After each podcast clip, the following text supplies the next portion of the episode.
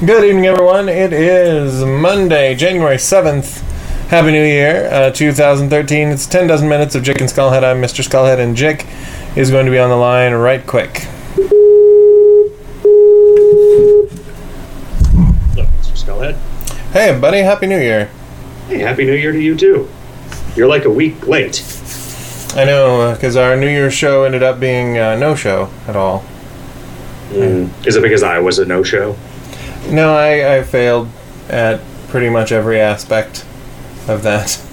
What'd you do? What happened? What went wrong? I went to bed instead of having a show. Oh, Uh, I mean, we we got a new puppy because I have apparently too much free time and money, and uh, puppy was keeping yeah, us busy. I'm, I'm really looking forward to hearing your rationalization for that decision. Because I remember conversations that we had in which, you know, I like dogs and wouldn't get a dog, and you hate dogs. Well, I had thought because I even not liking dogs, I think a boy needs a dog. So uh, we wanted to get a dog for Ollie at some point in the near future, and uh, so we thought this summer we should get like a decently grown dog, so we don't have a puppy because puppies are lame. And but then we saw this uh, particular litter of puppies came from a rescue that my wife's friend works for and had an incredibly sad story to go with it and they desperately needed people to adopt them and we're like you know fuck it. We're we might as well just go for it.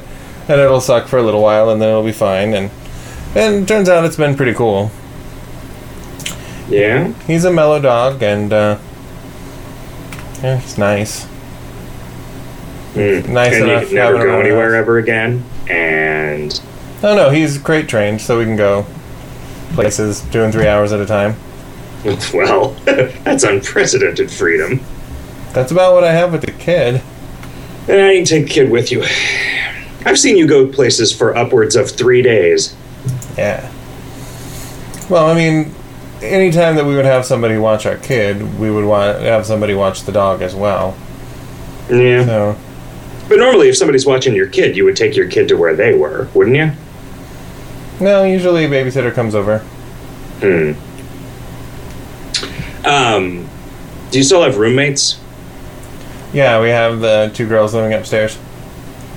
We didn't meet for some reason, but I guess, you know, having somebody else that lives in the house makes it a little easier. Do you still have like 90 cats? Four. Did you get any, like, They have beavers or falcons or anything to go? Yeah, we haven't seen much of their two cats since the puppy came in town, so that's that's a thing. I don't know. It it sounds kind of crazy, but our house is kind of two houses stacked on top of each other. And in the top house there are two cats, and in the bottom house there are two cats and a dog, which is not a whole lot of animals. hmm One might only say three times as many animals as is reasonable. How is it three times? Well, that's three animals No. in one house. You wouldn't I don't have you wouldn't have two cats, or uh, like you did when you lived with another dude. I did, you know, back in the day, we had two cats, and that was that was fine because they were two cats that got along well enough that it wasn't intolerable. But like then later, it became intolerable, Hmm. and it was just awful. And uh, yeah, every other time I've had two cats, it's just been awful. I mean, and it is because my cat is kind of a crazy asshole Right. right? Uh, but it, I, you know, if there's if there's one thing that our friendship uh, proves beyond anything is that I can love someone who is a crazy asshole. I'm glad that you've learned to love yourself because that is the greatest love of all. Yep. Wait, I thought the greatest love of all was something about a children. Well, it's also believing that children are our future. Yeah. Are those two different songs? No, that's the same song. Yeah, it's the same one. What is that like a? Is that like a Whitney Houston or something? Yeah, it's a Whitney Houston. Yep. Okay. Uh, how many Whitney Houstons do we have left? Um, I think we're running really low. I think A. Whitney Brown is still alive and John Huston is still alive. So Okay, what about Anjelica Huston? Is she still alive, or did she did she die along with Raul Julia because of the Addams family curse? yeah, well, no. When Julia died, they she threw herself on his pyre Okay, because that's a thing that people do nowadays. yep. Good Ah, time. So, so we have this dog. and I feel like I probably would have gotten along just fine for the next couple of years without a dog. But Yeah, what kind of dog is it? I don't know. It's a mutt, so not a not a bred thing.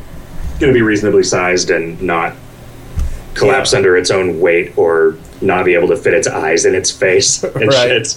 Not Okay, not gonna rub fair. eye goo on me as a sign of affection. It's like it will probably be like a thirty pound dog, some somewhere in the like slightly north of a terrier size, but not a little tiny thing. Uh, it's really mellow at the moment. Do you think Ollie's old enough for the boy needing a dog kind of thing? Yeah, because he was trying to play with the cats, and it was just pathetic and sad. And then he Mhm. would he would spend like half an hour trying to play fetch and play tug of war and shit with the cats, and he would build them little toys to play with, and they would ignore them. And he was always so so proud of the little toys that he built for the cats, and they would just ignore them. Yeah, I mean, I guess I my own stunted emotional growth made it so I don't think that I could really appreciate having a dog until I was like ten, Hmm. probably. He's, I mean, like, responsibility wise, he's maybe five or six, I think. hmm So, like, he can feed the dog a couple of times a day. He can play with it. He can watch it while I shower, you know, shit like that. I think he's about ready. Can you give the dog a shower while you shit? Yes. Okay. Um, well, okay. So, I mean, I guess does, is it going to be just an all the time inside dog, or is it going to be a dog door dog? I think eventually we'll we'll do a dog door when he's a little bit older. Because you have a fenced in backyard, so you don't have to take the dog for a walk every time the dog needs to shit, right? So that's. Yeah, no, we just open the door and he can go out the back. Although, I mean, I think you ought to take the dog for a walk because dogs like going places. Yep. Yeah, they like been, smelling things that other dogs have peed on and eating other dogs' poop. Yeah, we've been doing that. I, Try I- balance their gut flora. is that what happens? Mhm. Okay. I thought uh, since we can't really take him for long walks yet because he gets cold, you know, he's got little paws and shit, and he, he's he's little. Uh, I've just been bringing him other dogs' poop to eat. So Oh, okay, that's good. I mean, I mean, you you collect it anyway. yeah, I already had some lying around. Yeah, and uh, you know now it's just a matter of like you don't like to share, but all you have to do is collect a little bit more. Um, we used to when when my dad had the the crazy dog. Um, he would go on, and I think this was uh, in large part because Dad just liked going on really long walks, uh, and the dog kind of gave him an excuse. He would just work out a route that took about an hour, Right. and so it was like serious, like way more than the dog needed, I think. Um, but yeah, that dog was nuts. It was a police dog that had been decommissioned. Hmm. Decommissioned. How does that? Yeah, they painted it. They put that white paint on it to stop it from rusting. Oh, right, right. Yeah. Um, yeah, you don't want your dog to get rusty. It'll turn into a basset hound. It'll. I always thought I could hear creaking when Basset Hound's ears went back and forth. Yeah. That must be why. Yeah. Uh, what else have you been up to? Let's see. What do we do? I, I watched uh, Les Miserables and The Hobbit, Okay. uh, and uh, that was six hours of cinematic goodness. I wish that all the movies that I wanted to see weren't so goddamn long, but both of those movies were quite good. All right. They're they're they're too long for you to deal with now that you have a dog. Yeah. No, heck no. We saw those movies before we had the dog. Oh, you took the dog. Yeah. You went to a dog friendly theater. Oh, that would suck. I don't think I would go to a dog friendly theater. God, because you know what, you're like you have to sit down and eat stuff that a dog would be real interested in. yeah, man, and then like, i i anytime anybody left chocolate on the floor, there would be fatalities. This is this is seriously the worst idea anyone has ever had. Damn it, you dropped your junior mints. It's gonna be a holocaust. Um, uh, what'd you think of The Hobbit? I don't care what you thought of Les Mis. I haven't seen it, Right. and it's some bullshit. So, well, you can tell me what you thought of it. What'd you think of Les Mis, Mr. Skullhead? Oh, it was absolutely great. But I certainly don't recommend it to people who don't like musicals. Did it have Kristen Stewart in it? Ah, no. Because I will only see movies with Kristen Stewart in them at this point. God, were you ever mistaken about Snow White and the Huntsman? But uh, you know, I I understand your goal now is to only see movies that you have zero expectation for, and they can barely meet that No, expectation. that isn't that isn't my goal. because you still haven't seen the Avengers. But by God, have you seen Snow White and the Huntsman? Well, right, okay, because I am a guy who likes fantasy stuff like an order of magnitude more than he likes superhero stuff. Hmm. Right? I mean, that's less. And I don't remember what opinions I expressed about Snow White and the Huntsman, but what I remember of it is that it looked really cool and there were some sort of like neat world building conceits Right. and that there was an unresolved love story, which is my favorite kind of love story. And none of the dialogue was aggressively stupid. Um, Eh, I may, you know, I, we've clearly got variant stupidity barometers. oh, stupidity barometers.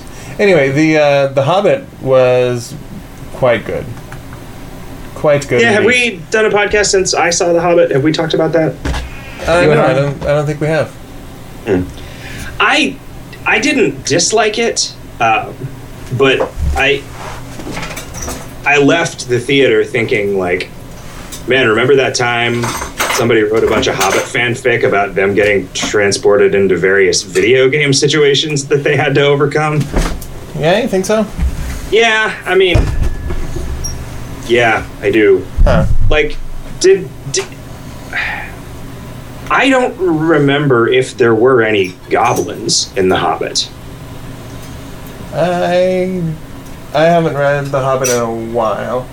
Like I thought that they slept in that they slept in the cave. My they friend- get like kidnapped by orcs while they're sleeping. My friend Dylan is nodding his head vigorously to say that yes, there is there are goblins in The Hobbit. Okay. Uh, he has now left the room, but uh, I didn't remember. I, I mean, I just didn't remember. I, I had thought that, that that what happened in that cave was that Bilbo gets separated from the rest, ends up, you know, with the with the with Gollum and the riddles and everything, and that the dwarves get captured by orcs, and then Gandalf rescues them or something, and they get reunited, and then Frodo, I mean, uh, Bilbo rides a barrel all the way back to Rivendell. Yeah, I mean, I haven't seen, I haven't read The Hobbit in so long that I there were a couple of things that I wasn't sure were added. I I don't know. I about halfway through, it occurred to me that this is not an adaptation of The Hobbit. This is using The Hobbit as a framework to spend nine more hours in Middle Earth. And Mhm. that's okay with me because they're like the extra material is coming from Tolkien stuff. So, like, so I'm not gonna just sit there and wait for the plot points from The Hobbit. Yeah, So I, yeah, I, I ended up enjoying it a lot. I thought that Radagast's little rabbit sled was a little goofy, but yeah. it was okay. It wasn't bad. I I was struck again by how fake the CG characters looked. Like Oh, the CG land, so. the CG landscapes, and like you know, I mean, like the rock monsters, even like they those you know, I could. I wouldn't say like, oh, that was hokey CG, but the fucking trolls and the Goblin King and that white orc or whatever, the pale orc, like it was just such a sore thumb. Oh, I didn't think so at all.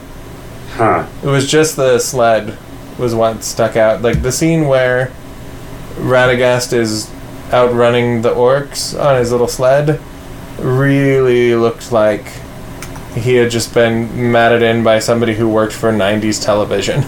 Yeah, that's that was hot that- He he described that as the only part where the CG really bothered him, or the primary part where the CG bothered him. I mean, I I think that maybe the idea of that sled was so stupid that I just was staring off into space on the other side of the screen when it was happening, Right? and so it didn't occur to me to be bothered. But I like it. I, I don't know, man. Like I, I very much could have done without Radagast. I think, or at least without him being so much of a dipshit. and like, I think you're- you mean like, a, a bird shit. yeah, like, is that that was so like just such a combination of disgusting and stupid that I cannot fathom how that made it into a fucking movie. Like, it seems like at some point somebody would have said, you know what? I am not doing this. So you're either going to have to hire another, uh, let's say, costume designer, you're going to have to hire another actor to play Radagast. Whoever I am, I am stopping this main character where half of his face is covered with shit. Not a main character, I guess. I mean, you normally don't like poop jokes. Okay.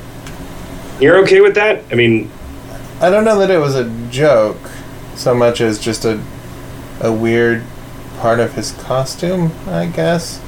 mhm. I don't know. I didn't. I didn't think that he acted particularly goofy when he wasn't in his fucking sled. So the the rest of it was okay. It was, it was The- all right by me. the the the Saruman saying he eats too many mushrooms was just like ah, seriously? Like this is not going to be on the memories reel we play when christopher lee dies. And the, here take a hit of this. It will calm you down. Scene between radagast and gandalf was like ah okay guys Yeah. Okay. drug jokes lol Well, at least nobody uh, nobody was tossing any dwarves. See, it's weird. Like the whole "your love of the halflings leaf has dulled your thoughts" thing doesn't bother me as much as nobody tosses a dwarf and toss Mhm. me. You know, like the the comic relief that Gimli was igno- annoyed me more than the like little druggy references. In this Yeah. I I mean, did I not want Saruman to become comic relief, Yeah. which they sort of used him as. He was kind of- you know, Well, they couldn't get Christopher Lee, and they had to get that wax figure of him instead. yeah, that was kind of sad. I, I don't know, like it's. I think it's a movie that's not perfect by any stretch, but I was glad to be back in Middle Earth, and I liked it as, as like another, the start of another nine hours in Middle Earth, but with a lighter tone. yeah. Yeah, I, I, I was totally on board. I would like something new. I would like a new story. I think a new setting that is that same sort of fantasticized, very pretty version of the world. You know, hmm um, but not. Yeah, I don't know. There's just something. There's something about it that seems kind of crass to me. Hmm. Like it just seems like, oh well, we've got this Lord of the Rings franchise. What happens when they run out of? You know, when the Hobbit's over, it's like, oh well, I guess we can never milk this anymore. But they'll figure out some way to do it. I think you have I- people. I, think you have people who are behind the money part of it that that's true, but I think Peter Jackson and his collaborators have a respect for the material. Like they Yeah, seem like didn't he fans. not even want to do it to begin with? I assume. No, he wanted- What changed about that was just a dump truck full of money. Oh no, he wanted to do it, but he was arguing with New Line about revenue from Lord of the Rings, is what I understood. Mm. And then Tolkien's estate got involved, and they wanted more money or something. And yeah, he wanted to do it immediately after, Hmm. but he was fighting with New Line. Uh, you know, it it it rubs me the wrong way. I think just the way that they're handling it, in the same way that like, oh, we've decided to split the last Harry Potter movie into two movies, and oh, we've decided to split the last Twilight movie into two different movies. Like, instead of doing the thing that makes sense, we're going to do the thing that makes money. You know? You don't think that you don't think that worked for Harry Potter? Oh, I don't know. I didn't see any Harry Potter movie after the fourth one. Jesus. They were. It, am I the supposed to fourth do movie with was you? so fucking terrible. Well, Goblet of Fire. Yes. All right. Eh. Yeah, they. Uh, the rest of them are fine. You should probably see them. All right. I mean, I di- basically. I feel like the series peaked at the third book. And I just don't remember anything that happened after the fourth one. And Yeah, see, the the fifth and sixth movie did a good job of reminding me about the important plot points of those books, because it's true. Like I read five and six and just kind of, I didn't remember anything about them. But yeah, the having the seventh movie be two movies kind of worked, because there was a lot of shit that had to happen.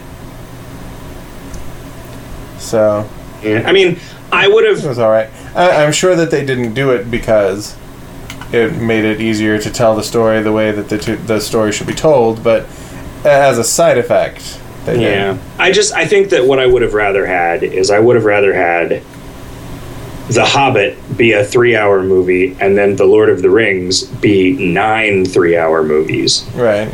Right? And they weren't going to do that. It would have worked. They just didn't know that it would have worked. right? And they could have done, you know, add in whatever else, right? There's nothing there's no like I like it it struck me that The Lord of the Rings was faithful enough that it made it so you trusted him, Hmm. right? And then, and then I could imagine being upset about the lack of faithfulness. I could, I could even imagine finding it disturbing. Um, yeah, I, don't- you know, I don't know. I was not excited about seeing The Hobbit. I went to see it because I don't even remember. I don't remember who I went with. Maybe it was when it was like at Christmas time. I thought you went with your girlfriend, I did. with a bunch of people, maybe. No, uh, she actually didn't go. I think I went with Hot Stuff's mom. Hmm. Well, Yeah, sometimes you got to do things with hot stuff's mom you don't want to do. yeah, it's true. It's true. Uh, I saw Django Unchained yesterday or the day before. Eh, how was that? day before. I liked it. Um, you sound, you sound dubious. I eh, yeah. I thought you were a fan of Tarantino's more recent efforts. I liked Inglourious Basterds okay. Like quite a bit after I finished watching it and less after I thought about it for a while, hmm I guess. I didn't like either of the Kill Bills at all, Yeah, I didn't. even a little bit. And like Jackie Brown was got better the more that I thought about it, the more that I and watched it again. But yeah, Pulp Fiction was kind of the peak Tarantino for me. And, you know, like Django Unchained looks like Inglourious Basterds of the old Southwest or Southeast. So I don't know. Um, yeah, sort of. It's I, like it. It's got the it's got the Tarantino dialogue in a way that I don't really remember. Inglourious, like I don't remember much about Inglourious about the writing and the dialogue in Inglourious Basterds, except thinking that the scene with uh, Christoph Waltz in the French farmhouse Uh-huh. was really good. Yeah. It was just really well written, and that guy is you know not the main character, but like the sort of second main character. Right. That actor is, and I don't know Jamie Foxx. You can see Jamie Foxx's dick and balls. Oh, it's been a while. Yeah, and uh, apparently the role was written for Will Smith. Hmm. He just didn't end up being able to do it. Uh, So it was supposed to be a sequel to Wild Wild West. yeah, I think so. I still haven't seen Wild Wild West. And, uh, yeah, it, it wasn't good. Yeah, I don't need to. I uh, I sort of want to watch the original series. Yeah, that like that stuff was fun. The movie was just kind of wrong. Django Unchained, I, you know, it it had a lot of really genuinely horrifying violence in it that was used to great effect. Uh, but then it also had a bunch of just like isn't violence awesome violence a la Kill Bill. Right. But certainly less of it than Kill Bill. I mean, Django Unchained was mostly dudes talking, Uh, which is good. I mean, that's that's what I want out of a Tarantino movie. right. Um, but yeah, so that was a little bit, you know, the, and and I, I can't tell if that's the statement that it's making, is that you know, check out how slight differences in framing will make one of these things make you nauseated and one of them make you smile. Hmm. Um, I was, you know, it, it, it's true though. Like the, there's just these like absurd gunfights that everybody else in the audience is like laughing, and I was not laughing, but I was not like horrified the way that I was by the horrific violence. Right. You know, um, of which there was not a tremendous amount, but what there was was pretty was pretty pretty serious. I, you know, I think that I would tell you that you should watch it.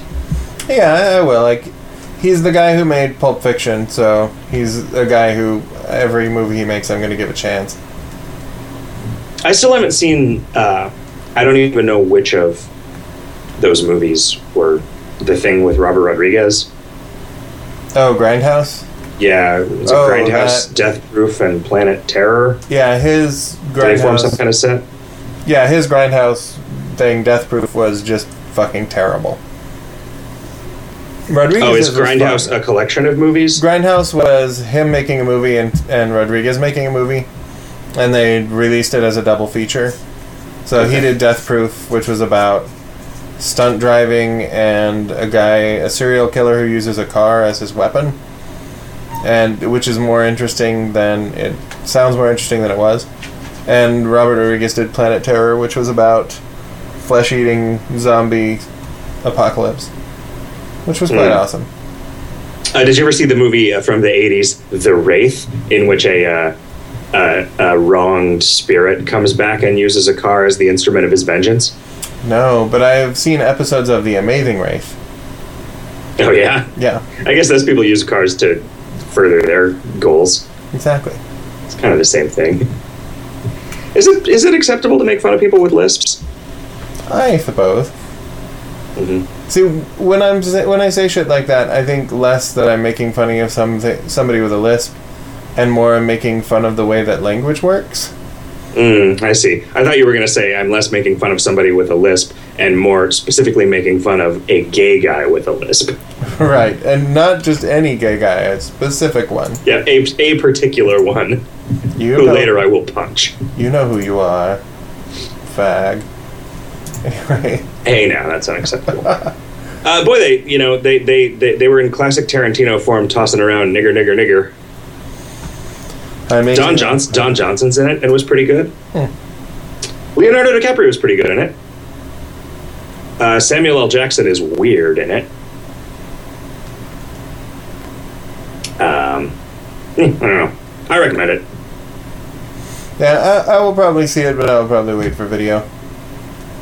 Got a dog. Well, you have to now because of the dog. What's the dog's name? Uh, well, the story with the dogs was that they were there was a litter of twelve puppies that were born on a farm, and the farmer didn't want any puppies, so he took them to the garage to the barn and started shooting them with a shotgun.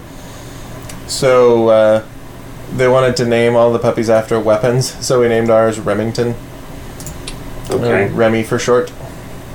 Oh, okay. So you took a cool name and figured out a way to make it gay. What's wrong with Remy? I mean French. It's French. It's the rat from Ratatouille. You like Ratatouille? Yeah. Uh huh. Okay. You could you could have named him Patton Oswalt. I could have. Called him Patty for short. I could have named him Patent Leather. hmm and Called him Patty for short. Mm. You could have named him George S. Patton. Oh, I could. Called him George. I could have named him Georges Seurat. Uh, huh. So, how, how did was someone from the Humane Society there mid shotgunning? No, neighbor heard the gunshots, came to the house, asked that he be allowed to take the puppies away instead of the puppies continuing to get shot. Okay. What are the other puppies' names from the litter? Well, the rest of them have been adopted. I have no idea. Well, the rest of them, that guy them. drowned. Yeah. Please stop shooting those puppies. Okay. We need to conserve bullets for the impending zombie apocalypse. Right. Um, well, so you don't know any of the names of the other puppies. You just know that they were supposed to be named after weapons. Yep. I think I probably would have gone for Scythe. Well, like firearms, though. What? Right. So, like Winchester, but then you get Winnie. Bushmaster. Colt. This is my dog, Colt. Colt. This is Winnie my. and Colt. These are my dogs, Winnie and Colt. I think they might actually be horses. This is my horse, Dog. this is my horse, Woof and Puppy. um, a horse named Bark would be pretty cool. I've been through a desert on a horse named Bark. Um, Tommy. See, Tommy? Yeah, that's a real name. It's also a gun. Yeah, yeah. You I don't know about naming animals just straight up people names, though. You don't think? The other cats that are in our uh, house right now are named Philip and Walter. And it's, Okay. it's weird. It's like having two two other dudes in the house. Like, why aren't your names cat names instead of people names? You know, Do you cat, feel? cat Do you feel that like, way about Ada? Cat names like Cricket and Zool. Mm-hmm. Right, Like nerd cat names. right. Yeah. Uh, that was that was I think the moment where I knew that uh, Chainsaw Suit, the webcomic, was was really good. When he was like, "This is my dog Ripley," and no, before you ask, it's not named after a thing from frickin' aliens. Why does everybody think that? Anyway, this is my cat Weyland-Yutani, Yeah. which I thought was pretty funny.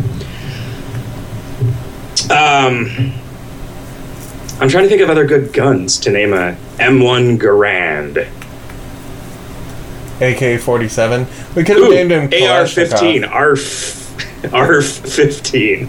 It's like Air Eris. Yeah, okay. I guess we could have gone with Kalashnikov. Then what do you call him for short? Kalashnikov. You don't need a short like. If you, why would you? I've never understood using short names for like. Why didn't you just give the fucking thing a short name if you want a short name? Well, maybe you want to call. I don't know, Zachary.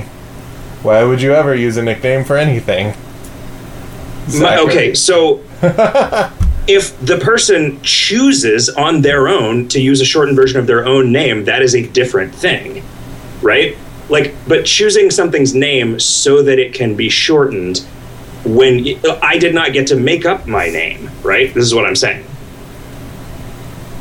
Okay. You do get to make up. I mean, I could see choosing a name that cannot be shortened, right? Because you explicitly don't want that to happen. Right. I uh, I am torn because the the name that I am the most fond of for uh, uh, some future son that may or may not ever exist is a name that is shortenable to a name that I don't particularly like. Hmm. Um, that being that being Henry and Hank. Yeah. Although I think that maybe Hank. I think that maybe nobody knows that anymore. Yeah, I think we're just about done with Hank. Um, although I don't know, I haven't I haven't run into anybody named Henry in a really long time. I will bet that that's one that is in the rotation to come back.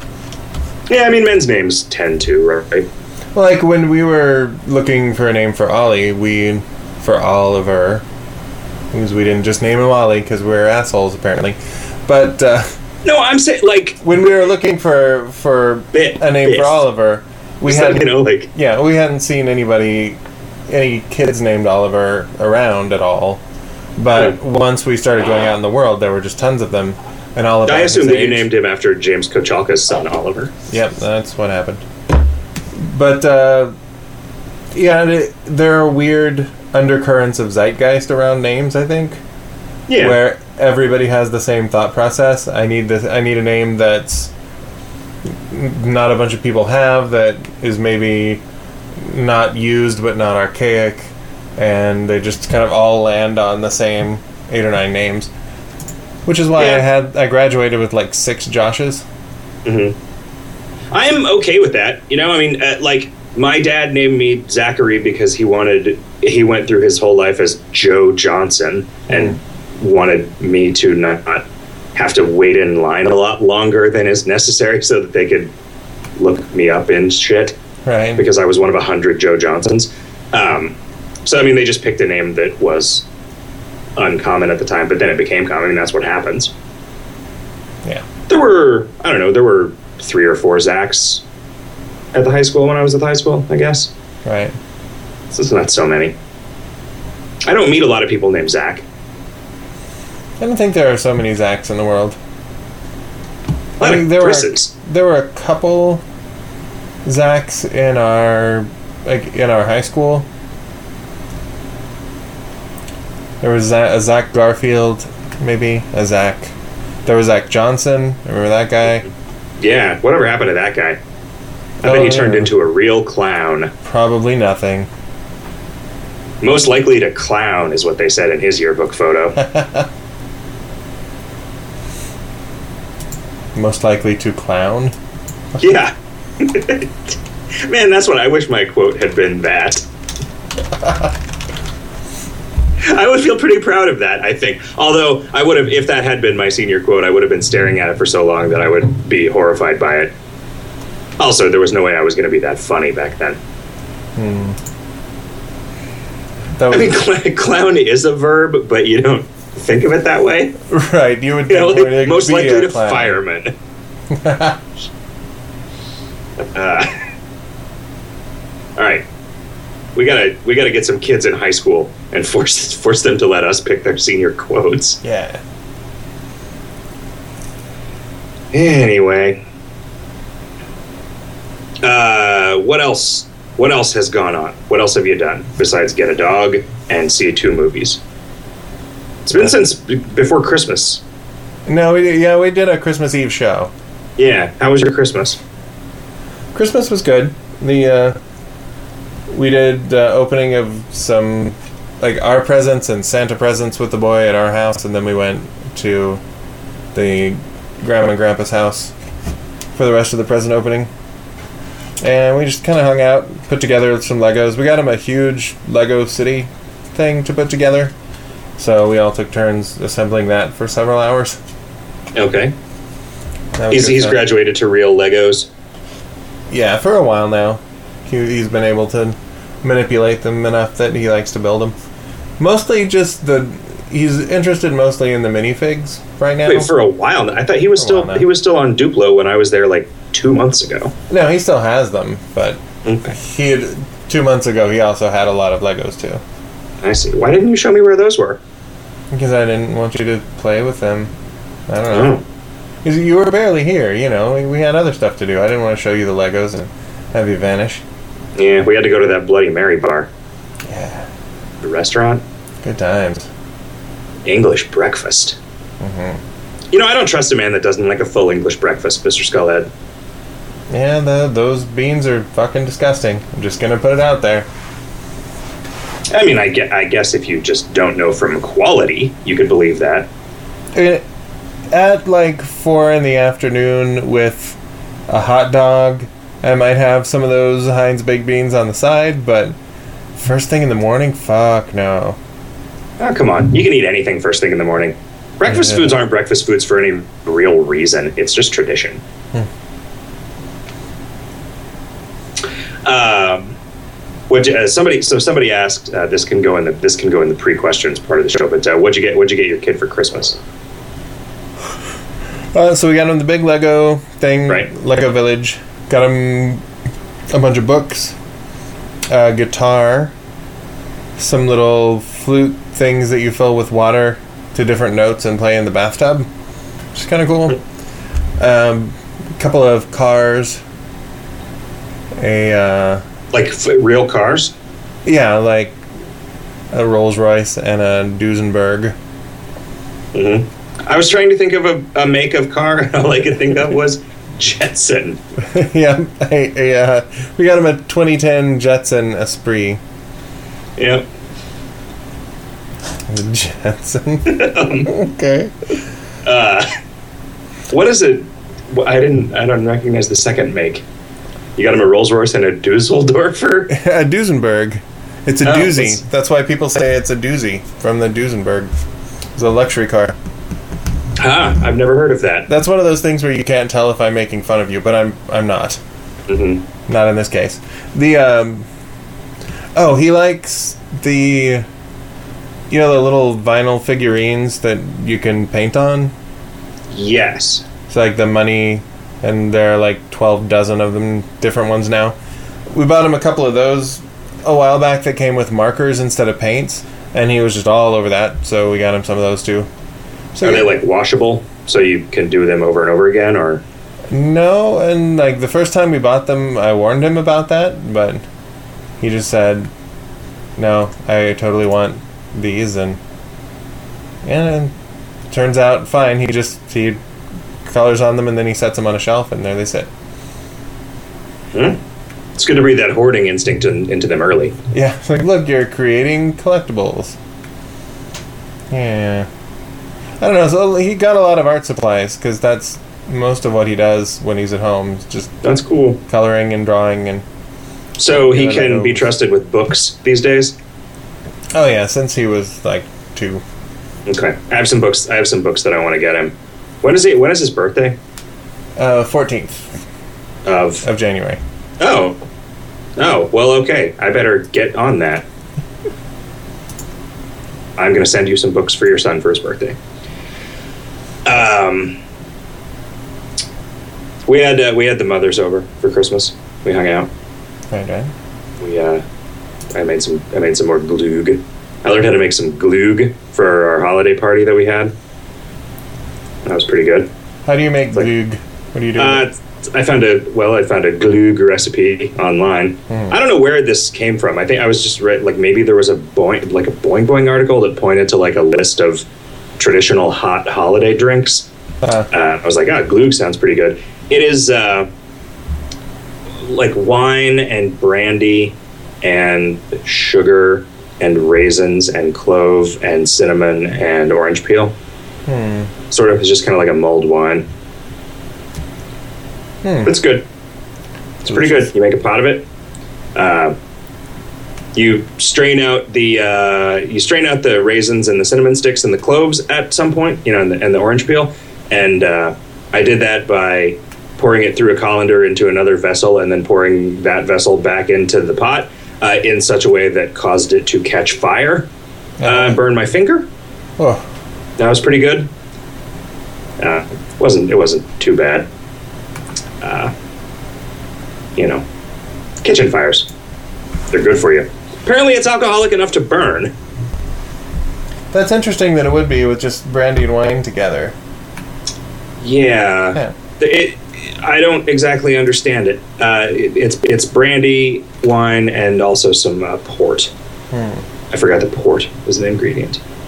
Uh, yeah, it's pretty good. My mom even liked it. My mom doesn't like things that are that are very alcoholic, and so if you want to get my mom drunk, give her some glug because she likes it and it is very strongly alcoholic. Right. Um, how's your kid taken to the guitar?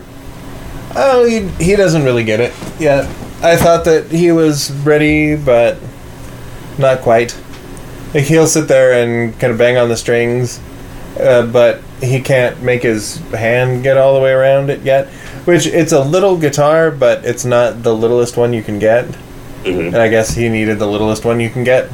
Mhm. But like in a in a year, Do you ever play the guitar for him? Like, does he know what it's supposed to do? yeah. I mean, he knows what I can make it do at least. Make it sing, Daddy. Make it sing. That's what he says. Now make it shut up. Well, see, I thought that if I if I said, "Yeah, I play the guitar for him, so he knows what it's supposed to sound like," I figured you would make some kind of crack about my guitar playing being shitty or something.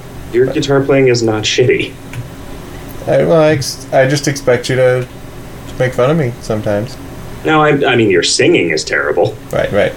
So if you said you sang for him, I was like, oh, look, look, son, this is what this is what a and a black woman can do if you give her enough years. Mm. Yeah. Put a lot of flourishes on things.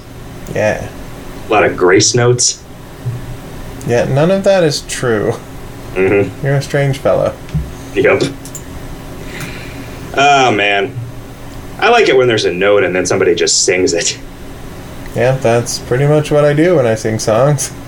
Oh, good. Yeah, you're. Yeah, uh, they taught me how to do that in choir. Choir Mhm. class. They don't like you singing a whole bunch of extra notes because you're supposed to be harmonizing. Oh. Yeah, but when when it's your turn to do the solo, that's when you really show them what you can do. Yeah, I've, I've never been one to, to wail. You do that squeaky Mariah Carey thing. Oh, uh, yes, cool. I, I totally do that. Ah, man, that's the worst thing. it's impressive, I guess. Then you You can know- slam your vocal cords together so tight that air comes through it like a balloon. Neck. Yeah. to be able to do it uh, under control, right? Like that's. I ha- and I mean I realize that this is just a skill that you can learn, but I find it nearly impossible to switch to falsetto and hit the note that I want to hit. Mm. You know? Which I guess that's I guess that's just a thing that you get better at, unless it's like just a thing that some people can do, and that's what determines that those people can be singers and occasionally go in falsetto. Okay. Um, diminishes your range when you can't do that. Yeah, yeah. I've never been much good in the falsetto. You're mostly a rapper. Yeah, these days I'm more about exploring my hip hop career. I am, man. I've I've finished writing the song for Glebes that I auctioned off at uh, Columbus. So I just have to make my beats, and then I'm gonna lay that down. Yeah, it's a rap song. Yeah, I mean that was what I auctioned off was I will write and perform a rap song for you, and Glebes uh, Glebes put eighty bucks on the table for that. So Nice. Is it is it going to be a rap song about glebes? I asked him what he wanted it to be about, and he he said that he's been making a 2D side-scrolling game called Laser Mike, and he Yeah. wanted it to be kind of about Laser Mike. So it's kind of about that, and it's kind of about Glebes. It's kind of about the world that we live in. Good. Yeah, That's cool. it says it. You should you should put in something about how Laser Mike only has one frame of animation. Yeah, Yeah. I played Laser Mike. It's pretty good. Like it is a game. He took it. He took a game maker and he made a game, and you can jump around and you can shoot stuff with lasers, and you get various power ups. And there are bad guys to kill excellent. and bees. Um, well, you want to take a break and then answer some Kingdom of Loathing questions from the Kingdom of Loathing forums radio show thread questions thread. Let's see. Do I have songs? We got songs. All right, we uh, we um, yeah. About Play some Mariah Carey. About 15 minutes. I'm not going to play any Mariah. I actually have a single Mariah Carey song on my iTunes, and it's All I Want for Christmas Is You, and I have no regrets about that because that song is great.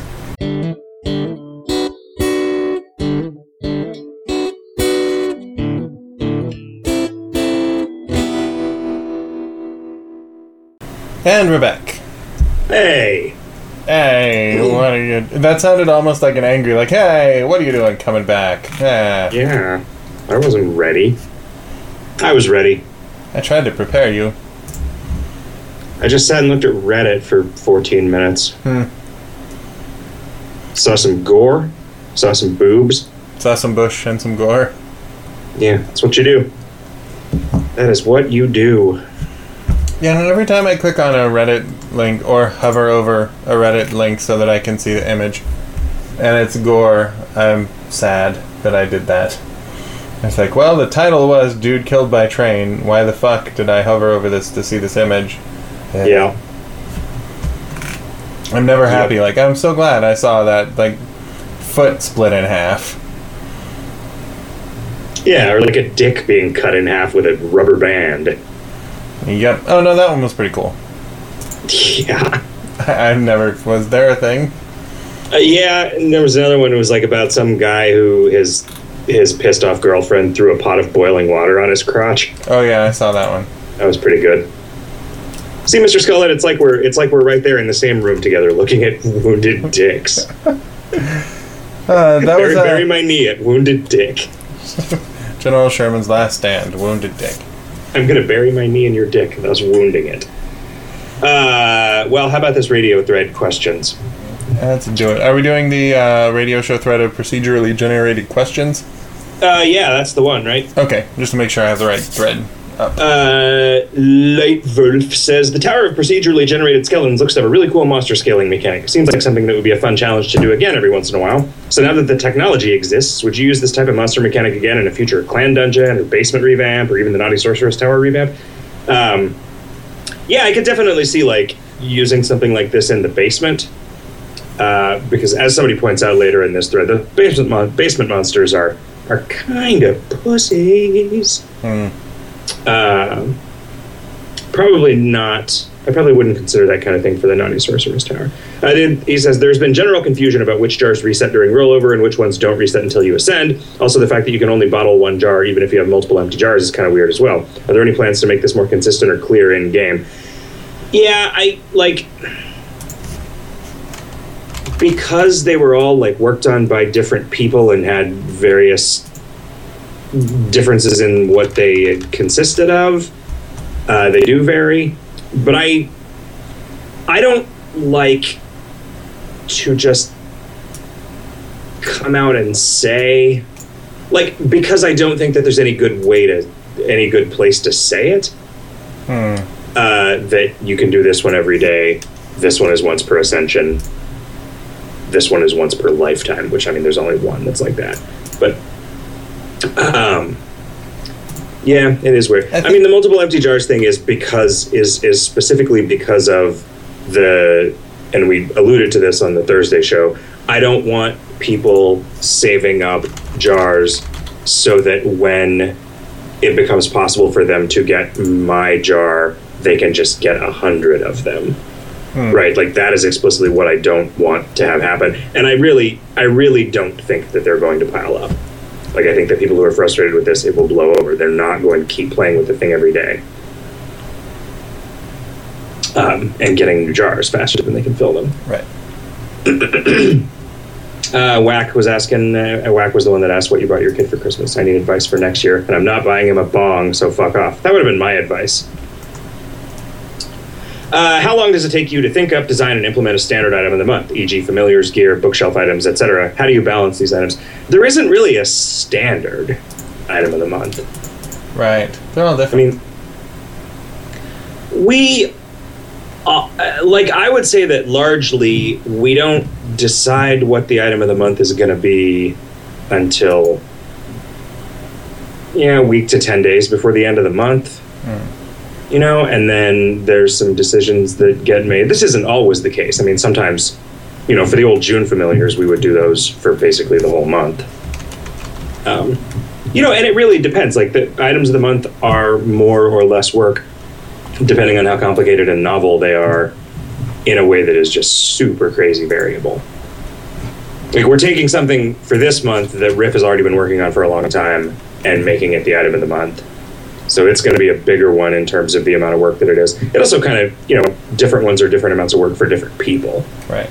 right? The pen pal was, well, I mean, I guess the pen pal was a lot of work for me because of coming up with the items and what they were going to do and trying to balance those across hardcore and softcore and make them useful but not overpowered and stuff. But then it was a tremendous amount of work for you guys doing the writing. Right. Uh, do better items of the month, such as the Tome of Clip Art, generate more revenue, or do people tend to buy more mysteries from the mall? Good items of the month absolutely generate more revenue. Like, there are. There, it, it is like twofold or more variability between a popular item of the month and, a, and an unpopular item of the month. And I mean, I don't really like. I generally don't look at how many of the things that we sell. I look at how much there is in donations. And so that's why I don't really differentiate between ones that are bought with Mr. A's from the mall and ones that are bought with recently donated for Mr. A's. I mean, it kind of doesn't matter, right? Every one of those Mr. A's represents ten bucks that we got either either now or fairly recently. Right. Um, 200 adventure rollover limit. Considering that it's much easier to get adventures now than it was eight years ago, can this be raised, please? I don't know that there's a really compelling case to change that. Uh, Roepe says, "Have you ever replaced all instances of instances of you in a song with Hugh and pretended that they're singing to Hugh Laurie? Me either, but it seems kind of fun. I would pretend that they were singing to Hugh Grant. Hmm. Like I like Hugh Laurie, but I wouldn't sing a song to him. Not like that dreamboat Hugh Grant. No, because someone like Hugh, I've been waiting for one like Hugh. I imagine the thing that we'll do. Mm-hmm. All I want to do is zoom a zoom, zoom a zoom, and a boom boom. Just shake Hugh's rump. um, what's a what's a what's a good one? I could say that Hugh make me feel like a natural woman. Okay, that's a little that's a little weird and not grammatically correct, but you could say that. Um, I will always love Hugh. Hmm. Hugh believes that children are the future. No, that would be Whitney Houston. Mm, okay, she does believe that. That they are, in fact, the greatest gift of all. I think that Is we. that actually Whitney Houston, or are you just making fun of me? No, the, the greatest love of all. It's a Whitney Houston song. Okay. Because I thought maybe you were making fun of me because I was off by 20 years or something. no. Because that's a, the kind of thing that I would like, do a, it's like a Dionne Warwick song or something. Oh man, I thought yesterday that I was just having one of those moments where all black people look alike, but then I turned out to be right. Uh, that this one guy was also this other guy. That Will Smith was also Jamie Foxx. Yeah, my my uh, no, my girlfriend was watching Eureka uh, on Netflix, and I was like, "Is that Miles Dyson from Terminator 2? Like, I don't know. I, Terminator 2 was a long time ago. That actor is probably 20 years older than this guy. Turns out it was the same guy. Yeah, just black and then I age you can't tell how old black Yeah, guys are. because they're immune to the sun. They were Oh yeah, before they were That's born. it. They don't get they don't get the wrinkles. Mm. Yeah. Um, I wonder, is it just because I also feel the same way about Asian dudes, right? Is it just outgroup homogeneity that makes it so it's harder to judge how old people are of races that aren't your own? I think so. And Asian people think white dudes all look the same, so Yeah, but do they think that a 50 year old white dude with black hair looks the same as a 20 year old black white dude with black hair? A 20 year old black dude with white hair, is super weird. um, so basically Chris Tucker from Fifth Element. yeah, that's what I was. That's what I was thinking. Uh, for Hugh Grant, so Hugh Grant looks exactly like Chris Tucker in The Fifth Element to a to a Chinaman. Oh boy. Uh, so I love the writing in the suspicious-looking guy's psychosis. Film noir is film noir is sweet. Salary ninjas are hilarious. When writing it, did you know how the whole thing was going to play out, or did the climax involving uh, MMO addicts? Hey, that's not a spoiler. Come to you later. I can say I didn't see it coming. Uh, no, we decided that the we were trying to figure out what the what the opium was going to be, Hmm. and we decided, oh, we could make a loyalty commentary about MMO players. Yeah. Um,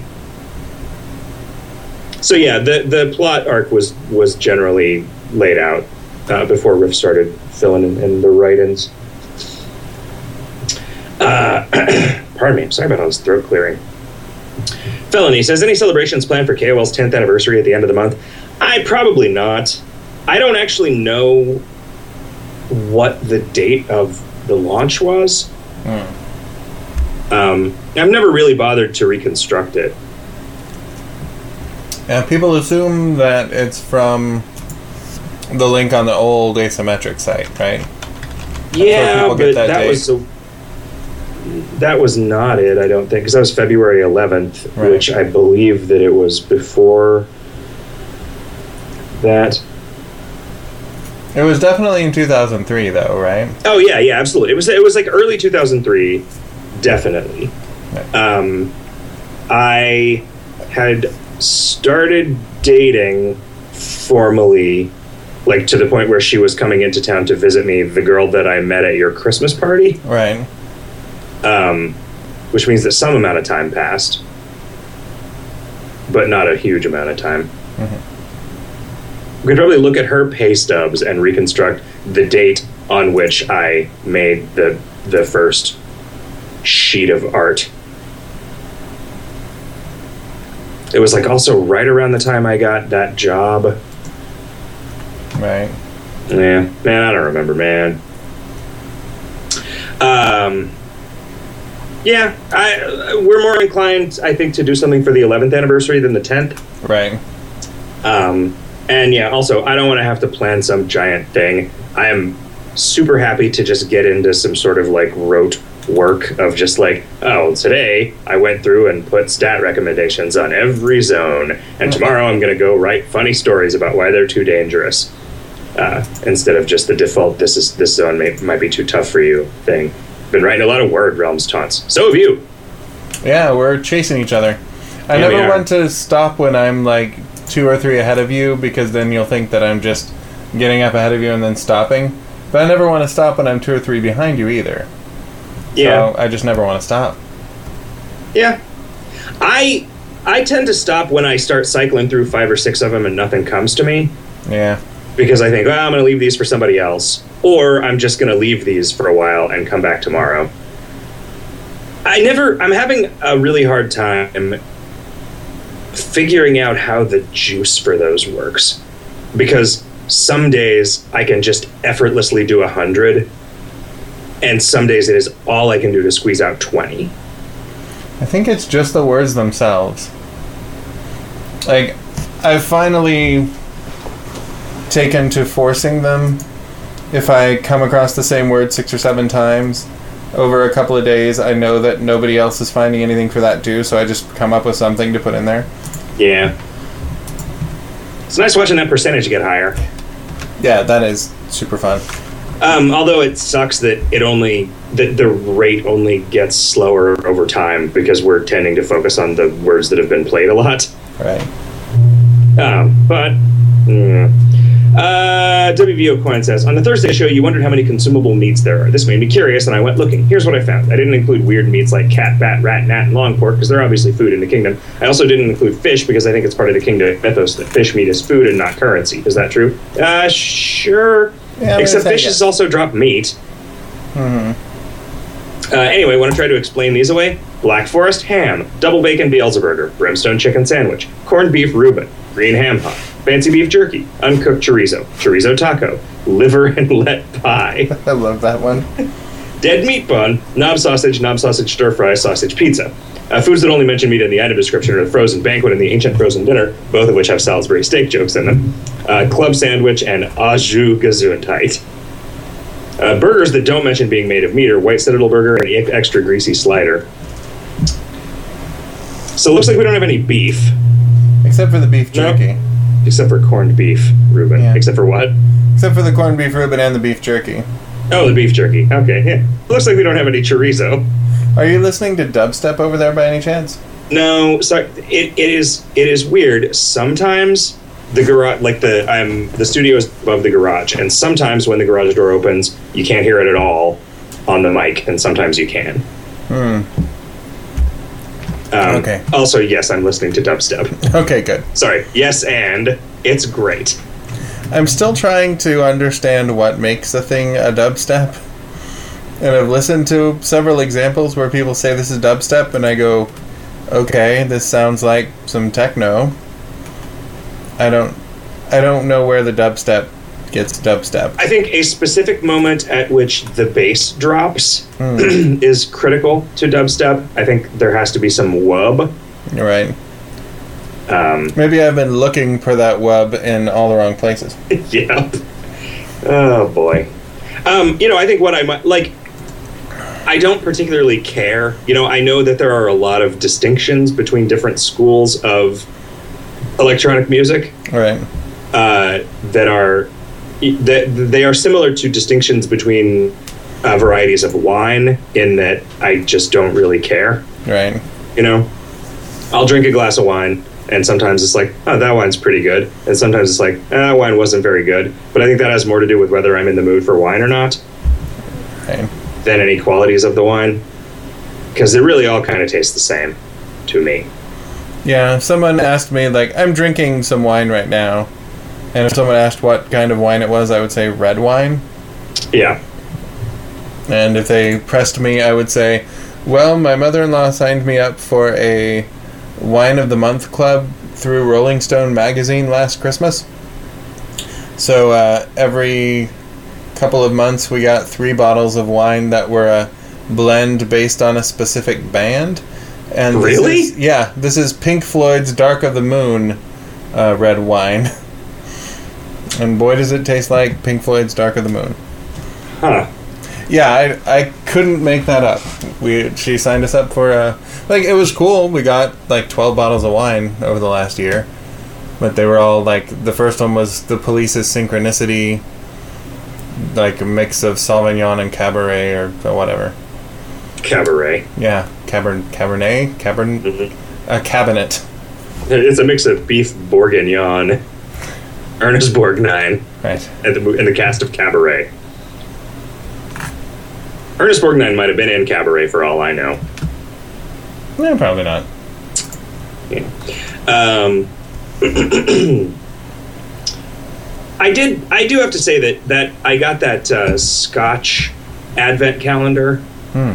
and if I drank three or four of those in a row, which I I frequently did because my surgery recovery and the lead into my surgery where I didn't drink were a big section of the middle of Advent calendar territory Right. um, I could definitely note distinctions between them, right? Like some of them are smokier than others, some of them, and this I think is just largely a product of the alcohol content. Some of them like hurt your tongue more than others. Right.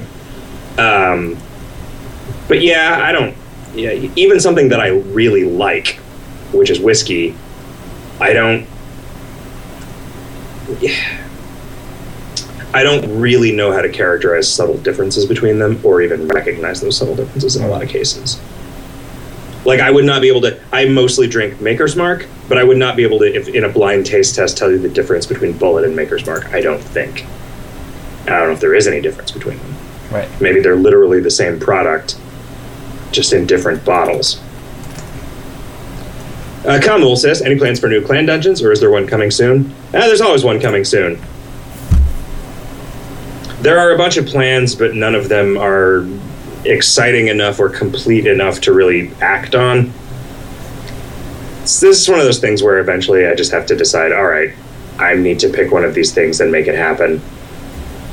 And then just do the thing that I hate to do, which is to sit down and force out the other third of a thing that wasn't easy to conceive of, Yeah.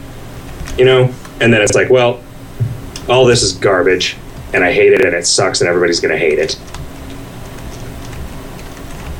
Um, Child says, Willie cunt come fuck poo vagina bum the baps beside his sleeping berth. That was in fact the line that I was looking for.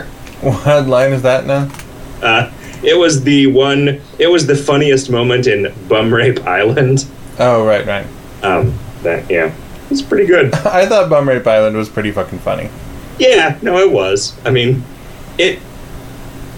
What is what does BAPS mean? I don't know when uh, black American princesses. I don't think that's what they were talking about. Okay. Yeah, I mean, uh, it because it doesn't make any sense in context. oh, okay. Uh, it may refer to uh, Bochasanwasi, Akshar, Purushottam, Swaminarayan, Swam Swaminarayan, Sanstha, a faction of the Swaminarayan faith.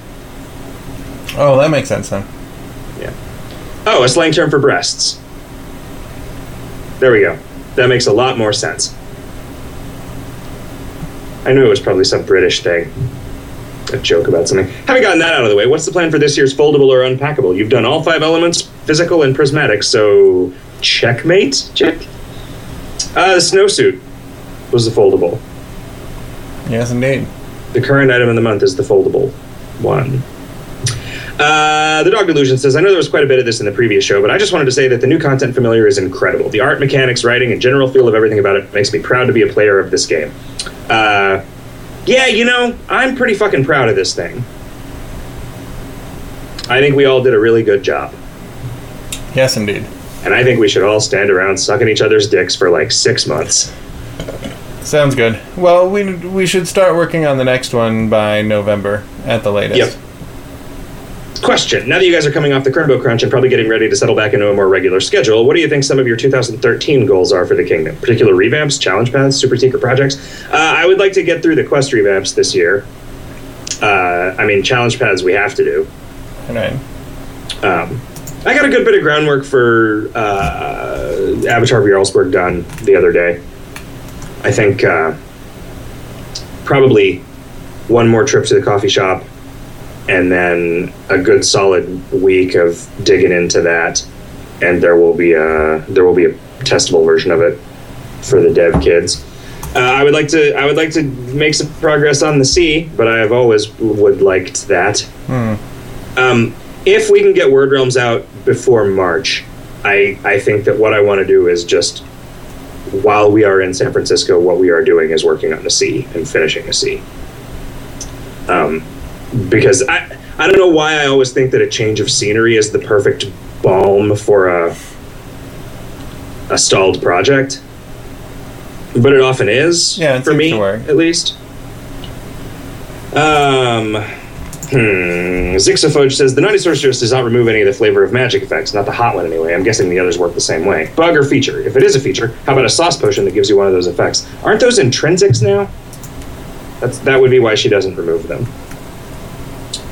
Um, because that's more like a stance that you're in rather than a an effect that you have at this point. Right. She doesn't. She wouldn't get rid of uh, that thing that makes your sword a club either.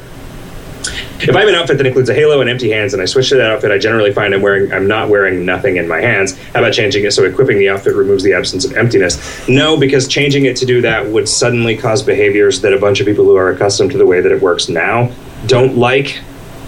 So every once in a while, when somebody asks for something like this, it's it's it, we're stuck in that position where it has to work in some way, and yeah. Ideally, there would be something where you could like toggle a slot for actually keep this empty, Hmm. right? Like if you could, when you were defining an outfit, if you there was like a little checkbox next to each thing on the paper doll of your character where your gear all showed up. Um, not a question. With all the excitement over jars of psychoses, let's not forget the other jar dropping familiar. My unconscious collective excretes jars of boring but useful spleen consumables, and I am very happy with this. Free resting is nice too. Are those jars boring? I guess they are just a single item, which is boring compared to a huge, sprawling content familiar. We should With have made 62 uh, monsters and like 15 zones. Yeah. We should have what? made. Uh, we should have made the jars that are the spleen item. We should have made like twenty different jars, Yeah, why not? and they would all do Ah. the same thing. Yeah, the free rest thing, I, you know, was kind of expecting people to be pissed off about that, but nobody has been so far. Uh, part of me wonders if maybe they don't know about it Hmm. broadly, but people must know about it. Um, you know, something that that I uh, didn't. Uh, the Crackpot Mystic Psychoses zone. I came up with the idea for what that was going to be, and then I really, I really agonized over the tone of it, and was super nervous about putting it out there, the way that it is. Like, it it came out more lighthearted than I anticipated, but you know, I mean, that's what happens, and it kind of it, it strikes me as weird that like content in which the enemies like go out of their way to remind you of your own mortality or tell you that you are worthless or tell you that your girlfriend doesn't really like you and say all these horrible mean things about you does not upset anywhere near as big a portion of the player base as a dick joke Well, yeah. I, I mean, that's weird. That seems weird to me. Because I did not have any compunctions at all about the smut orcs, right? Never occurred to me, oh, maybe this is a thing that shouldn't be in the game, which I very much felt that way about the Mystic Zone stuff. Hmm. And it's, I don't know, man. Maybe, maybe I am just so far from being able to understand how other people are going to feel about stuff that I should just never trust my instincts about that. Because I did it in spite of all the doubts that I had about it, and then just not like nobody even mentioned it. A thing that I thought would be pretty controversial, no one mentioned it at all. Yeah. That's weird. I was I mean- really impressed with that zone though. The the way that it's structured and the way the structure feeds into the subtext and I know I shouldn't say subtext when trying to compliment you. But uh, yeah, I was really impressed by what it was about and how the form of it fit what it was about so well. And that it was about something a little more than our stuff is usually about. I don't know. It, I thought it was a, a little slice of art that you put in this. Yeah, well, and I, I think that's why I was scared. I mean, I think it, maybe I was scared because it was either going to be offensive or it was going to come out really pretentious. Mm-hmm. Right? Because I did feel like it was pretty pretentious. But I mean, I guess maybe it's not pretentious if it actually does what it sets out to do, you know, rather than aspiring to some loft that it doesn't have. And I mean, I guess the the choice adventures, the writing in the choice adventures grounds it back in like this is a video game Right. kind of thing. But I don't. Uh, I need to figure out something to do when it ends uh, because right now it's like super anticlimactic. It's like Well, the zone's closed and nobody even says anything to you. That's how we roll. Yeah, yeah. I mean, it needs to at least have a reward. I, I what I was thinking about doing, and I don't know, was either having him give you a pa- like a pile of some new color of pixels that uh, unlock some new recipes for some sort of aftercore kind of stuff Right. in there, or just to unlock a new tier of things that can be built for aftercore with the regular recipes. So it's like a thing that, uh, or the regular pixels. I mean, so it's just like a thing that you you do to set up having him more broadly useful than just the guy who makes that key. Um, but I, but then I don't know if I'm somehow violating something about the spirit of this familiar by having any of it tie back in to the real version of the person, Right. right? Because it doesn't do anything for them. I mean, this isn't like Word Realms. You're not fixing it for them. Right. You're just exploring it. And I mean, I guess even in even in in Psychonauts, do you ever change anybody by playing their levels? I never played Psychonauts. Huh. It's. I would find it hard to recommend it to you, although I don't know. I don't know if that's the case. Like, I don't know if the if the difficulty that I experienced in the actual gameplay of it, which was lessened the second time around, uh, for whatever reason, the second time I tried to play it, um, it's it's really really cool as a narrative, like like the the conceits of the game are just really really cool. Uh, but gameplay wise the difficulty makes it fall down a little bit for me. It's like there is this amazing thing that is actively trying to prevent me from experiencing it. Yeah, yeah. in, in a way that frustrates me. Um, anyway. Uh, yeah so unconscious collective and those free rests. That was the thing that we were I, I think hot stuff was we were just trying to figure out like well we should do, there should be something else that this does right because the whichever one the Groose in addition to giving you the the spleen item also is the thing that unlocked the uh, uh, everything is in Seuss mode Right. mode. Uh, and so we wanted to I want I wanted to do a thing with dreams and then hot stuff was like well why don't we make it operate on the dreams that you have in this game where the in the part where you have dreams like oh okay and then that just also seemed like a neat additional feature to have on it Right. the free rest But I mean, it is it's pretty. I get it's power creep, but I guess it's power creep that isn't particularly important to anyone. Right. And it's also, I mean, you technically have to have this thing now, but you also, if you really don't want to give us any money for it, you have a year to farm the meat to buy two Mister accessories. Right. See, fine. A long time ago, says Rast. Uh, I asked if it would be possible to have the elemental foldables work like the Loathing Legion knife, even if you do still take damage. This was just an ease of use issue. And the answer was that it was worth looking into. Just wondering if you still think it's worth consideration. Also, can it be made so you can push a button more than once or push multiple buttons in the Greatest American Pants interface? That would make my life a whole lot easier. Thanks. I wonder if there's a way that we can make that work better now that we have the ability to leave a choice adventure in the middle. Yeah, that is. I mean, it is worth looking at. It's a question of whether I'm going to remember this when I'm actually sitting down and able to do anything about it. Um, man, you know what I was super happy with What? in the in the the grossed. I think that is my favorite monster that I've ever. and then I think the, the the drawing actually turned out pretty good too.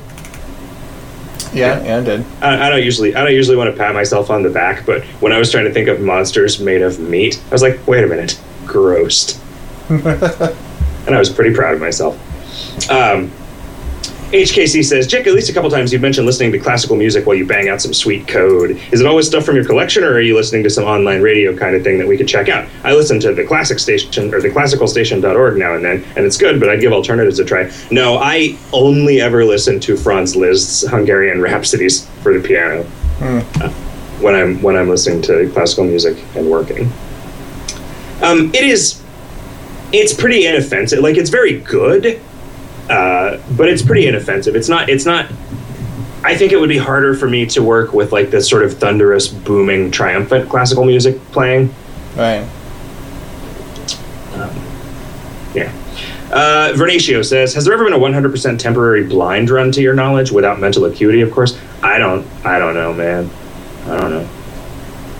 Evangeon Q says, "Will Grandma Sea Monkee wake up and reveal the new underwater zone anytime soon? Uh, perhaps show us how to craft with marine aquamarines, marine prayer beads, and pristine fish scales. Can you add about it? Uh, yeah, yes, of course, man.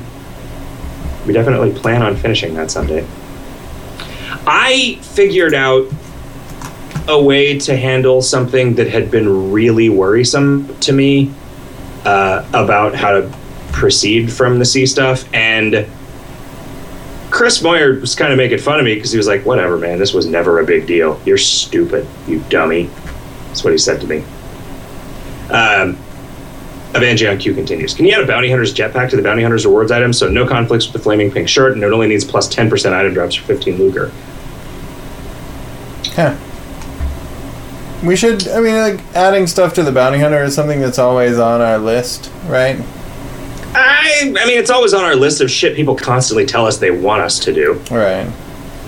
Um, curious, how are players in low ascension hardcore supposed to clear the 50% item drops for the level 9 quest without fetching a semi rare or burning a lucre? I answered this on the last show, but they're not. They're supposed to get a semi rare or, or do that. And then somebody else points out that there are ways to do it. Uh, Canifire 40 says, Would you ever consider making the procedurally generated tower reset each ascension even if you can't receive a sword at the top a second time? I didn't want to do it that way because like there were there were definitely like people in dev saying people are not going to like that they can only do this once. I would rather disappoint that small number of people than disappoint all of the people who will go through it again expecting there to be a reward on top of it again. Right? The the basement is similar to this and it resets, but you keep getting the reward over and over again. You get something for it every time, and that just isn't how I want this thing to work. Um, I really love the content. I don't want future players to screw themselves out of Manuel facts. I also I think that that is like I think that you are worrying about something that may never affect anyone, and let's wait and see if that happens to anybody to see if it's a real problem or not. Um, so this would be awesome and balanced because you wouldn't be getting a shot at re-rolling your sword. Maybe some kind of random boost spleen food could be procedurally generated and set at the top. Credit for this idea to Captain J. Sparrow. Thoughts? Yeah. Also, would it be possible that the Mystic Zone reset once you complete it? It was a lot of fun, and I'd love the opportunity to do it more times without ascending. Yeah, I need to figure out what I want it to do at the end, and if it just gives you some reward, then I don't have a problem with people playing it multiple times in an ascension. Um, but if it like is more like unlocking something, then I'm going to leave it at once per ascension, and I just haven't decided yet. Uh, Twillo says, given how important clovers have become recently, will you consider adding the her mitigation skill to remove this randomness? It would be super cool. Have clovers become important recently? Not that I know of. I know. I thought they were always important. I mean, they're important to me. They're number one in my heart. Uh, Q Lu says, Have you made any decisions about how the class act accommodations are going to work? Inquiring minds would like to know. Please, pretty please with sugar on top. We have not made any decisions yet. Sorry. Um, you know, we just got to figure it out. I, and I don't. I know that people want to know ahead of time because that's going to drive their behavior. But like, go for leaderboards if you want to go for leaderboards. You know, like, yeah, it's yeah, I don't know. I mean, I know that I know that the rewards that you get for stuff, even when the reward is nothing except a line of text on your player profile, are what drives the behavior to, to do those things. And so it's lame for me to say, don't let it. Mm-hmm. Forget I said that. Link Me Let says, Jick, is the draw mechanic for the Jick jar actually spadable? Yeah, I am. Uh, I am confident that people will figure out some things about it. Um, it won't become predictable, um, but I think I think that people will figure out how it works. Uh, Arvan Ganto says, could there be a way to choose when the Abu Plu starts the horde? It's weird that when you're killing ghosts, if one drops, you have to stop what you're doing and boost your elemental resistances and HP. Thank you very much for the content in that zone, by the way. That is a good question. Um, I would not be super averse to making that start the choice adventure on a use link on the item rather than having it work the way that it works now. Um, so I might consider that. Let's see. On a scale of 1 to 10, 1 being we ain't touching that can of worms with a 10 foot pole, and 10 being we can't sleep at night because this isn't being done, how likely is it that you'd rebalance old items of the month and clan basement rewards? Uh, I don't know that that is a linear scale. Um, I'm not. Maybe I'm not afraid to to do it. I just don't want to. It's like uh, we don't feel a need to so much. Yeah, yeah, exactly. I mean, uh, like I, yeah. There was supposed to be a third question here, but I forgot what it was, so I guess I'll just compliment you on a kick-ass crimbo. Well, thanks. Magical Muffin Top says, kind of bummed I didn't get the Crimbo familiar, wondering how the only corn cob who fought the mech and didn't realize they had lost. I cannot say for sure, but I don't remember getting beaten up, which may have led me to believe that I had won. I totally understand why the decision was made to only send the fam to people who had uh, who had won. Just wondering if a lot of people also missed out. I always really enjoy Crimbo and play all the content, and this is the first year I've not gotten the Crimbo fam. That sucks. Um, but yeah, I mean, like I wonder if it was actually unclear, right? Or if or if that was just a mistake. You know, I, I don't know. I mean, I haven't gotten any reports other than this one, but you know, forums aren't super representative, and, uh, or what? What? Which is to say, forums aren't super comprehensive. Maybe they're representative. I doubt it. Um, I think maybe there's a lot of people who didn't get what was going on and and aren't telling us. I mean, it is a thing that's different than the rest of the stuff in the kingdom. Yeah, right? I mean, it's, it's not, not, a fight, and you yeah. do. And I know that people get kind of in a mode where they're not reading text. But yeah, in that, in, that in this case, you, you, have to read a, a little bit of text. I actually tried to keep that short, like every section pretty short as I was writing it, mm-hmm. so that people would read it. But you know, some people ain't it was gonna. Fucking great. Um, I mean, also the behavior when you go talk to Uncle Crimbo changes. Like, Yeah, you wouldn't know that it was supposed to and hadn't, though, right? well, I mean, I think you were locked out of making toys until you, like, once you got to that stage, I think you couldn't make any more toys until you finished it. I think. Perhaps. I could be wrong about that. I think he says you should probably get back in there. I don't know if he stops making toys, but he he says something about you should probably get back in there and do stuff. Uh, do you understand what Casey Wiederman is on about? Why won't the error glow beside an arriving competitor? Why can't the obstruction torture and emotional pedantry? How does the emergency corn harden opposite the tip? Whatever you're smoking, Casey Wiederman, let us have some. Yeah, I have no idea. Yeah, I mean, Simar points out that you can closet the A-Boo clue, but I don't. I don't like anything that requires you to use the closet. Um, I mean, even if it just gave you like a folded up A-Boo clue and you had to use it to unfold it, and the thing triggered when you had it unfolded, Yeah. like that's. Yeah, MXC points out how easy it is to get 50% uh, items in Bad Moon. Easy. I mean, you got to know all that shit. Um, I've wondered if the level 9 revamp and Class Act were intentionally rolled out in concert to give folks added impetus to come up with new ways through these challenges. Well, they were rolled out in concert on purpose because making dramatic changes to the length of ascensions in the middle of a competitive season or like especially like towards the end of a competitive season is uh, it just seems like a bad idea um, we're all about consolidation of all the fucking deadlines also Yeah. I was would- a there was an idea at some point to make the the level of resistance required for those scale with ascensions or go up with ascensions so that it would start at a more manageable level for new Yeah. players. there Did was that go anywhere? Um, no. You know, I mean, I'm I I think that I was okay with it. I just didn't do it. Hmm. Um.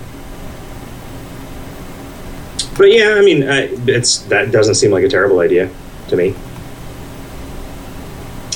Um, yeah, and they point out that it's it's also just, I mean, I guess, and we we talked about this a little bit on the Thursday show also, but that one because of the way that it's written, it doesn't it's it's really dissatisfying to to just plow through it the automatic way Uh huh. um, and i wouldn't change it because i really like the way that it works but it's you know it doesn't feel like the other two in that well if i can't do what i'm if i can't do the trick i just play it until it resolves itself Yeah, it doesn't seem like it's going to. Yeah. Um, Ray Janili says Fernswarthy's basement has a bunch of monsters. One blocks spells, one blocks weapon attacks, one is immune to physical, one always gets the jump. The ears and stone aren't improved. The ears are just a normal monster. The stone takes half from physical, but also has half HP, so he just takes double from elemental. Nothing blocks combat items. Hint, hint. Um, I would really like for the basement to be totally redone, and maybe have it be all monsters Hmm. because it really bugs me that the weird off challenges are the actual stopping point which i would like for there to be monsters that are hard for people to kill Right. in this video game about killing monsters um, although you know having the, the way the mystic zone works and having there not be widespread like re- revulsion at the uh, stat capping things that is an interesting trick to have in our arsenal. Because that you know just lowering your stats temporarily in ways that are mitigatable but you require some thought uh, that's that's pretty interesting to me. And i'm glad that it technically worked and i'm glad that it didn't like you know because that is the kind of thing that it's like oh i went to this zone and it took away almost all of my mp because i'm level 9000 Huh. uh, and I was I was worried that that was going to upset people, but I haven't heard anybody complain about that yet. I'm sure they will now. I'm sure they'll also start complaining about the writing too. Uh, also, as for dual wielding weirdness, uh, Reg Neely continues, there's the fact that things in your offhand aren't checked sometimes, and there, I think there's still a skill granting weapon that gets weird text when the weapon's in the offhand. Ah, yeah, that's probably true. Normally, those. Nah, I can't even say normally. I'm really inconsistent about the way that I handle that stuff. I'm pretty sure that like anything that triggers on critical only triggers on a main hand equipped thing, and that is specifically because I don't want to deal with multiples of those going off at the same time.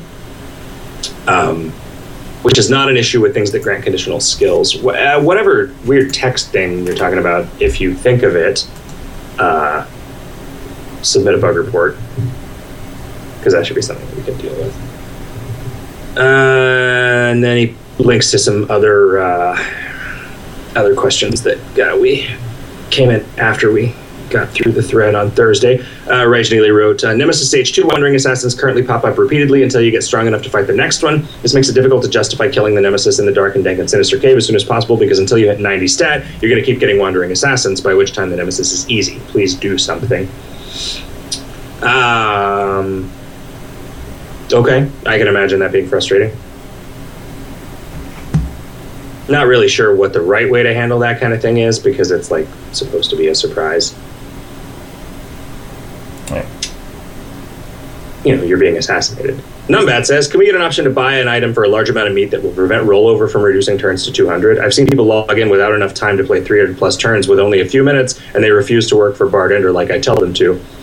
Uh, no, that like it's their own fault if they refuse to spend turns in bulk and would rather spend them not at all. Also, this doesn't make any sense. You're saying that these people already have too many turns and you want them to get more. No, I'm saying you don't want them to lose them at a rollover. I get it. Okay, I understand now. Uh, Kodakun says, any chance of an obtuse angel replacement in the nearish future? I don't know. What is it that the angel does that people like? Uh, it does that thing where you shoot an arrow at a monster and then that monster comes back at you a few turns later. Um, was that two years ago in February? I think it was. Hmm. I think it's two years old. Yeah. Um, you know, it's just another one of those things. You fax send arrow, and those are your tools for manipulating the queue in, in hardcore. Your not all faction tools for manipulating the queue. Um,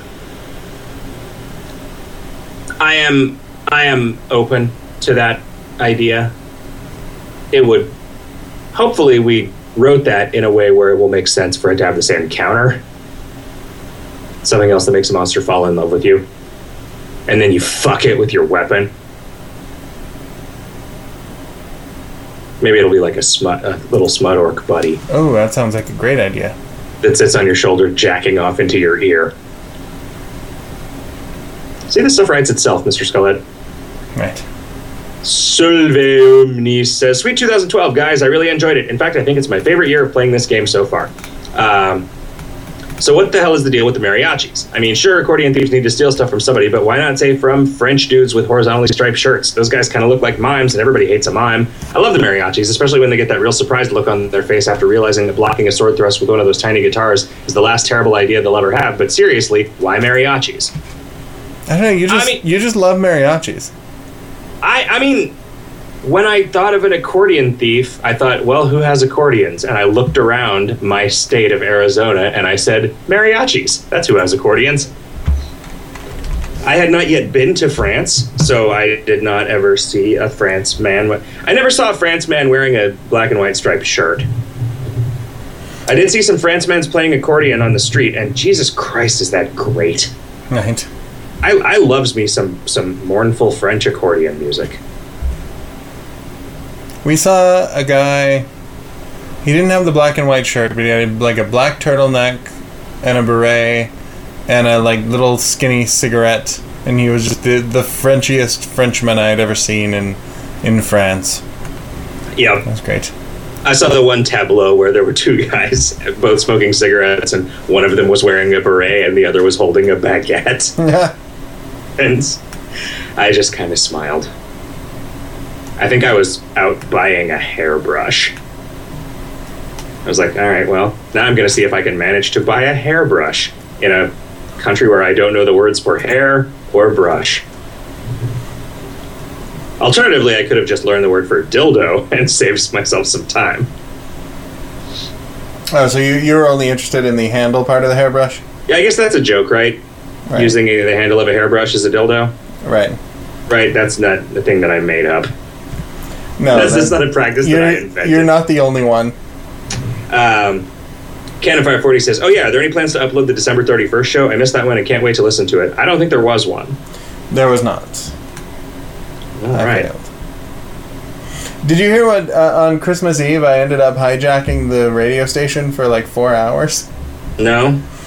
because I uh, so I started our recording playing and then went to watch a movie with the wife, fell asleep watching the movie, and got up and just groggily went to bed. I found out later that I just continued to stream random songs from my my uh, collection for hours until somebody with admin powers got on the line and kicked me off. Oh, good. I felt like such a hero. I mean, it, the funny thing is, the person who finally booted me off said that she, when she talked to me about it later, she was relieved to hear that I wasn't doing it on purpose, because somehow people got the idea that I had just taken the streams and gone dark and decided that I was just going to broadcast whatever I wanted for the entirety of Christmas Eve and Christmas morning that it was like a hostile takeover instead of just a, a falling asleep. I'm not sure why that was the place they went to first. Yeah, that Yeah. doesn't seem like something you would do at all. She was relieved. That that wasn't what I did. Well, good. Uh, that sucks. I mean, I, I, how do you kick somebody off? I don't remember how to do that. Like, is that something that You have to have some kind of admin skill that yeah, I don't know. you have to have an admin skull? Yeah, you have to be you light four candles around it in a square. Anyway, uh, well, I've had fun doing a podcast with you, Mr. Skullhead. Well, I've had fun doing a radio show with you. Yes. I will have fun turning it into a podcast after you upload it and I download it and then I edit it. Seems like there's got to be a better way to do that, but maybe not. Uh, all right, well, uh, we'll see all y'all next week. I guess we could have a shared Dropbox folder. Yeah, I was just looking at my Dropbox, going, hmm. My Dropbox is like full. Mostly because of shit that's shared with other people. I don't like the way that works. Yeah, apparently I deleted files that my wife had added to my Dropbox from hers, and that deleted them on hers until she restored them. And it's a little Yeah, I don't know what like when you shared that comic directory with me, it used up all my capacity and I didn't know what would happen if I deleted it. Yeah, Yeah, I, I mean, I get that it has to work in a way. just Um, that way is kind of confusing. Yeah. Yeah. Anyway, we can just use the old method of transferring the file for now. It it's it does really suck that like that XKCD comic pointed out that like as easy as everything else has gotten on the internet, there is still not just a way to send someone a file. Right. Like I should be able to just drop this file into the chat window of our Skype and have it trans. You know, like AIM had AIM was doing that, and ICQ was doing that back in the day, Yeah. and then it just got harder and harder. Well, It'll there hap- isn't really anything like. Do people just not use IM clients anymore? Th- That that seems like a really antiquated thing now. Yeah. Like, is everybody who's doing that shit just doing it on Facebook? I guess there's all that real time communication on Facebook, right? I still use AIM for the radio show. Yeah, I guess I actual had to AIM. when I was still doing that. Which but is, I mean, it's you know you're using one antiquated technology to support another one, which is to Yeah. say Shoutcast. Well, and AIM has slowly incorporated all of the features of all of the third party clients I used to use. So, like, the new AIM can have Google and Facebook and all that shit integrated into it, Mm, like Trillian used to. I see. Good stuff. Anyway, we'll get out of here, folks. We'll see you next week. Bye, everybody. And goodbye.